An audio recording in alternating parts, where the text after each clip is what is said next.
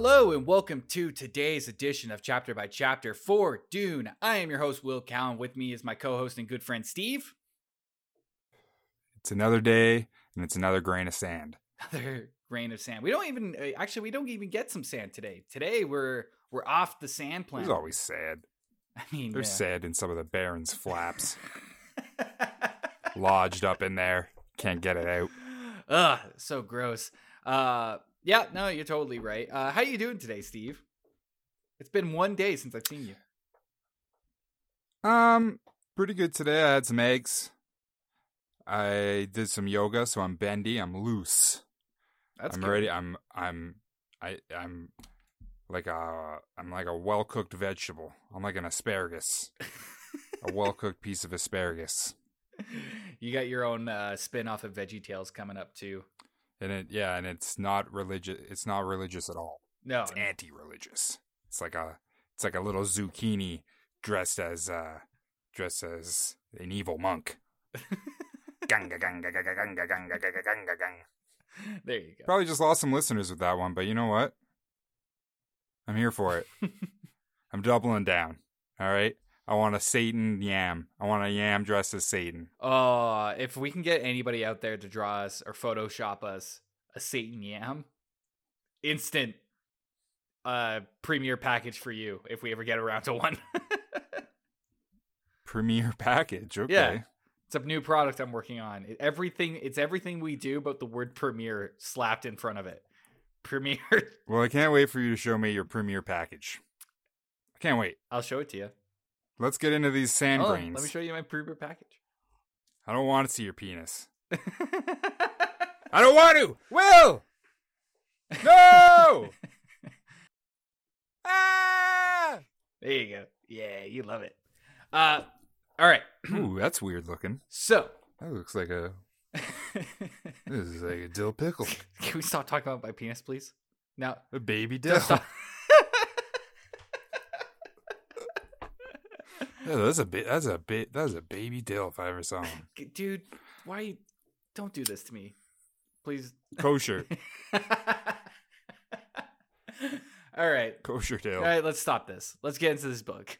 Let's do this chapter because I've I, Can't win 'em I. I don't have a lot to say about this chapter, but I will start this off by saying that this is probably one of my favorite chapters in the book, if not my favorite. Your favorite? Yeah, this one's awesome to me. I rem- I distinctly remember this one for the first time I read it. I thought it was cool. No, this chapter was stupid. It was fucking pretty good, man. So, uh, chapter name you you don't have any, do you? I got one. What do you got? I got I got the Baron jostles. Oof, that's pretty good. Jiggle jaggle, Jiggle jaggle. And jiggle jiggle jangle. and uh and I believe it's my turn to do the chapter introduction as well. So here we go. no woman, no man, no child ever was deeply intimate with my father. The closest ever, the closest anyone ever came to casual camaraderie with the Padishah Emperor was the relationship offered by Count Hasimir Fenring, a companion from childhood. The measure of Count Fenring's friendship may be seen first in a positive thing. He allayed the Landsraad's suspicions after the Arrakis affair. It cost more than a billion Solaris in spice bribes, so my mother so my mother said. And there were other gifts as well. Slave women, royal honors, and tokens of rank. The second major evidence of the Count's friendship was negative. He refused to kill a man even though it was within his capabilities and my father commanded it. I will I will relate this presently. From Count Fenring, a profile by the Princess Irulan. So this introduction is kind of interesting. We get a little more back we get a little bit more backstory of Fenring and we've we've seen a couple chapter introductions with Fenring right now, and this is more solidifying his uh, his relationship with the Padishah Emperor. But the thing that's really interesting is Count Fenring refused to kill somebody. Do we know who that somebody is at this point? I'm not exactly 100% sure. Maybe some No, I mean I don't. maybe somebody smarter on the internet might might know who this who they I'm still trying to wonder, figure out what a Sol- Solaris is. It's a dollar. Is it? Just a regular old dollar. It's a space dollar. Sounds like a space dollar. it is a space dollar. Oh, uh, or this could be just like foreshadowing what what is yet to come. So there might be still somebody that uh, Count Fenring, I don't know, saves. well, yeah. I I think more than likely that's the case because all these books are written after the fact. Yeah. So, you know, it wouldn't be something from that already happened. That's it's inconsequential that we don't never find out about. You know when I f- Now fir- would it? when I first read this chapter, you know how that that chapter introduction like leads off that point to go like I will relate this presently. When I first read it, I thought it was this story that Irulan was telling, you know, like this was the this is the person that she's trying to save. So um or Okay. Fenring was trying to save. But it's not. Right. But it could it could be I don't know, it could be Feyd, but I'm not exactly sure. But that's neither here or there. I don't know how this pertains more to. I don't know how this connects to the Harkonnens at all. Maybe it's one of the Harkonnens that uh, Count Fenring saves uh, to the dismay of the Emperor. We don't know yet. I guess I bet it's Feyd. So, yeah, Feyd makes sense, especially because of this chapter is so focused in on Feyd. You know. Yeah. So this chapter opens up, and this is this is this is where I got the the, the name here, with Baron Harkonnen jostling his way down down a hallway to uh, yelling. He's jiggling. He's moving like the blob, He's bouncing too. He's got those like. Flubber with Robin Williams. Baron comes down the hall. He's screaming for Feyd. Feyd, uh, Feyd has attempted to suicide, or not suicide. He he had attempted to murder his uncle, in by way of like, uh, he attempted a homicide. he attempted a homicide, uh, by way of getting a a slave boy into the Baron's quarters with a needle, like inserted into the boy's thigh, like a little place where the Baron would touch, because we all know the Baron's a big old, big old creep. He's after boy thighs. We know that. Oh, Unfortunately, it's been established. Yeah, yeah, yeah. yeah.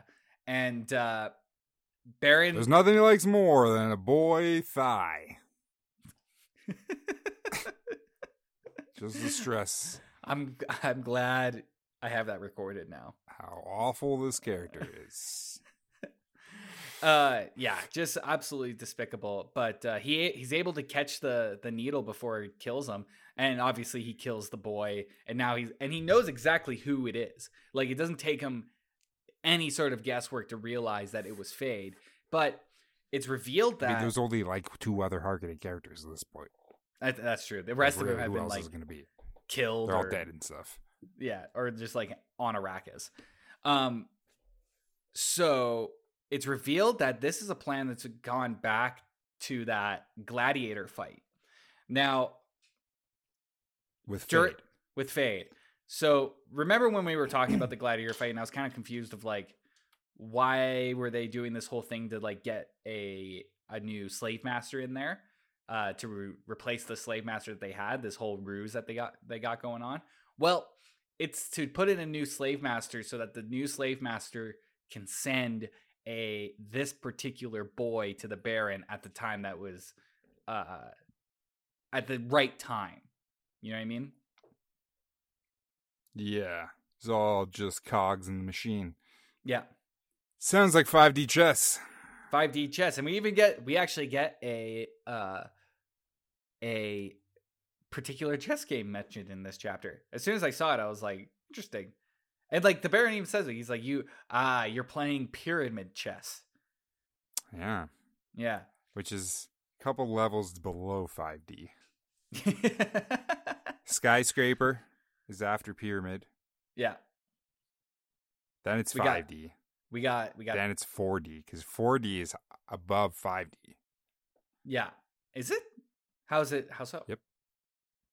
because it's moving through time. Well, there you go. You heard it here, folks. Um, Yeah. uh, but it's it, it he the Baron is calling him out right now for that. Uh, like playing like it is it is kind of like that he's mentioning the chess game, like, in not so many words, but it is alluding like, oh, you're trying to play this game now, like this. He sees that there's more going on than just on the surface level. He sees they're trying to play. They're trying to pull sneaky snake. yeah, But you can't jiggle your way through the Baron's flaps no, they're getting caught up, those are those are his flaps, baby. trapped in a flap. He knows. Flap trap. Should have called this episode Flap Trap. Ah, man, Yep. fucked it up. Anyways, Yep.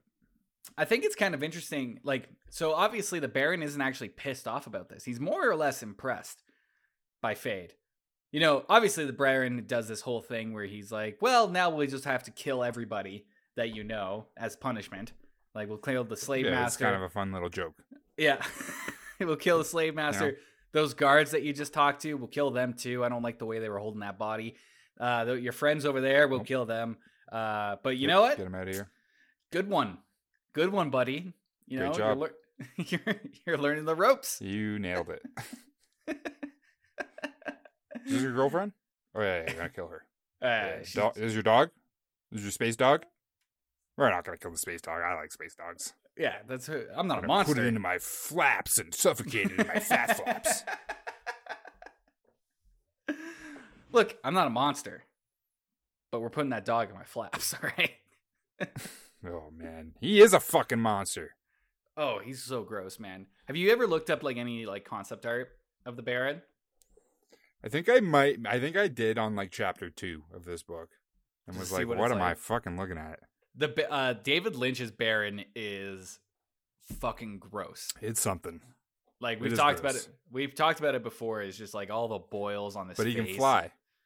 Yeah, yeah, he can definitely. So he's got fly. a, he's got one up on some of the others. I watched a scene before uh, before recording this episode, which was the um the the Baron Harkonnen scene.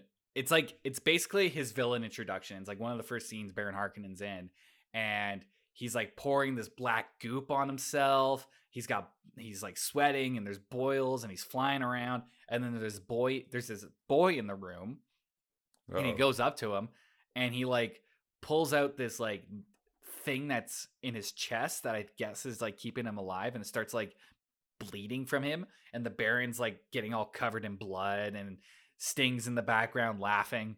He's having a great old time watching this whole thing. he's loving it. oh, it's just it's uh it's horrifying. I guess uh if there's one thing like you can say a lot of things about the do David Lynch dude movie, but the Baron he really really amplifies how gross the Baron is. I think the book plays him off more as a more as a like I, the book plays him off more as a mastermind and the movie plays him off as just complete evil. Like just gross Monster, yeah.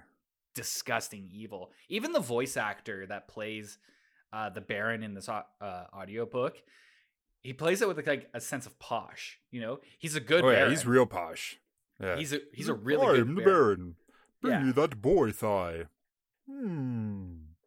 Um, and so because the Baron knows this and he's kind of impressed with Feyd's initiative in this situation, he's like, "You know what? I'm going to strike you up a deal here. If you don't kill me, I will help ensure that you can. I will help ensure you will make it to the head of the family, pop, possibly even the head of the Imperium." Feyd's like, Emperor, eh? And all I have to do is not kill you? And Baron's like, well, you know, Thufir Hawat's got to hang out with you 24 7 now. So have fun with that. Yeah, that. there's that too. There's that. Yeah, yeah, yeah. Can you do my laundry? Also, dry cleaning. Yeah, that's part of it too. and he just brings in like a whole hamper, like a 500 pound hamper of clothes. Oh man, the Baron's laundry is gonna be oh so gross. it's so all. does it's he have all- a still suit? I don't think so. I don't think they can make him one. I don't think they will make him one. I think he wears all big. robes, no underwear. He's not an underwear guy. Oh, he's not wearing underwear. no Yeah. way. Hmm. It's all flowing robes, I and then wonder where the like- Baron's pooping. You thought we weren't going to talk about it, but Found a way. He's, Where is he? he's pooping on the floor. He's the Baron. He'll do whatever he whatever you dropping want. He, He probably is. He probably. Someone's know what? coming by and cleaning it up. Yeah, he's probably got like a crew of people hanging behind him, cleaning up poop. Or one guy.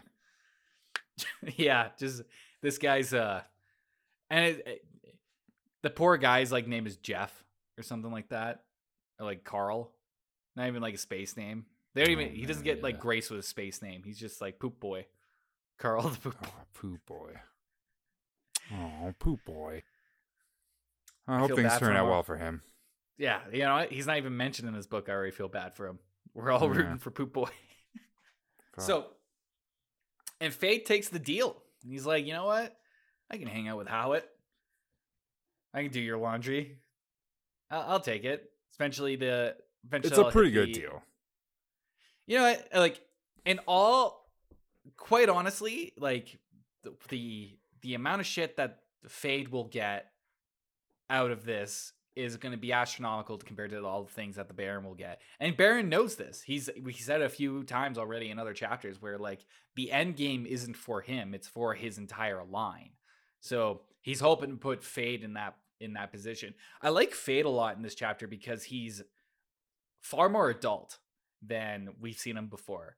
Like remember chapter 2 where he's just kind of whining and he's like, Oh yeah, "But uncle, I don't want to hang out here anymore." he sucks. But but Feyd now he's he's playing the he game. still kind of sucks. He still kind of sucks, but he's playing the game. He's he's uh he's definitely got the Ramsay Bolton vibe going on for me. Is he that evil? I don't think he's that evil. I don't think he's willing to go that far. I think Sting Sting absolutely tried in that movie with that Oh, yeah. weird gross ass smile watching the Baron fuck shit up. Um and the last thing that happens in this chapter, oh yeah, and like well, like we said, like he tells him to kill everybody, even including the but he also tells Feyd to kill all the slave girls that he was just hanging out with, where where the the Baron summoned him from. Which is like that is this is arguably the darkest part of the book for me. And I think that's probably why I remember and like this chapter so much because it's like fuck man.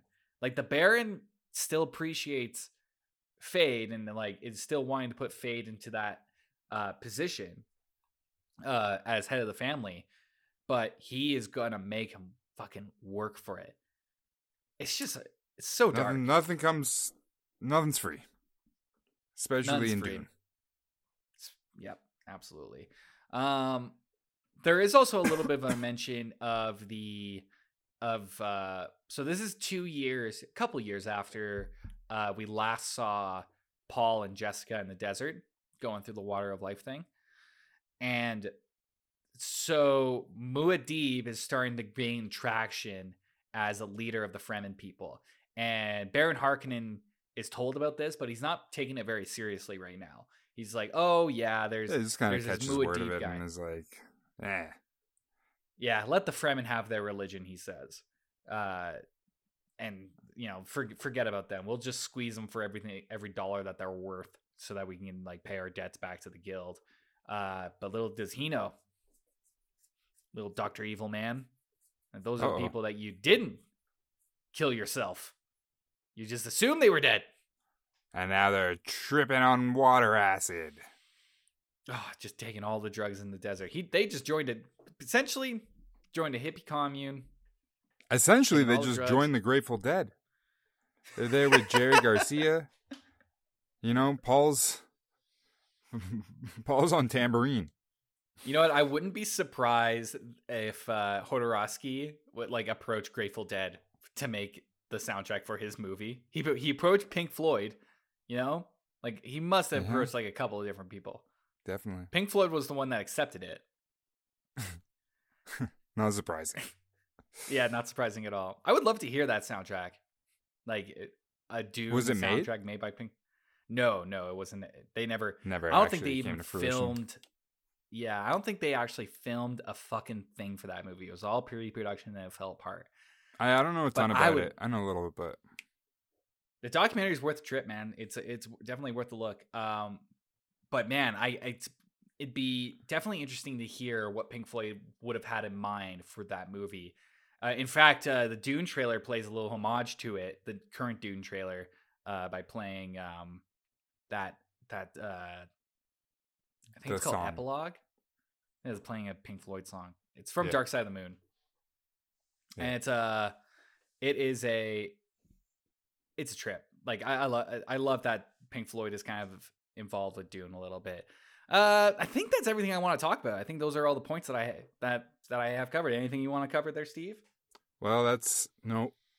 Don't ask me that. Never ask me that again. If you say we have everything every, everything covered, I never have anything to add. Okay.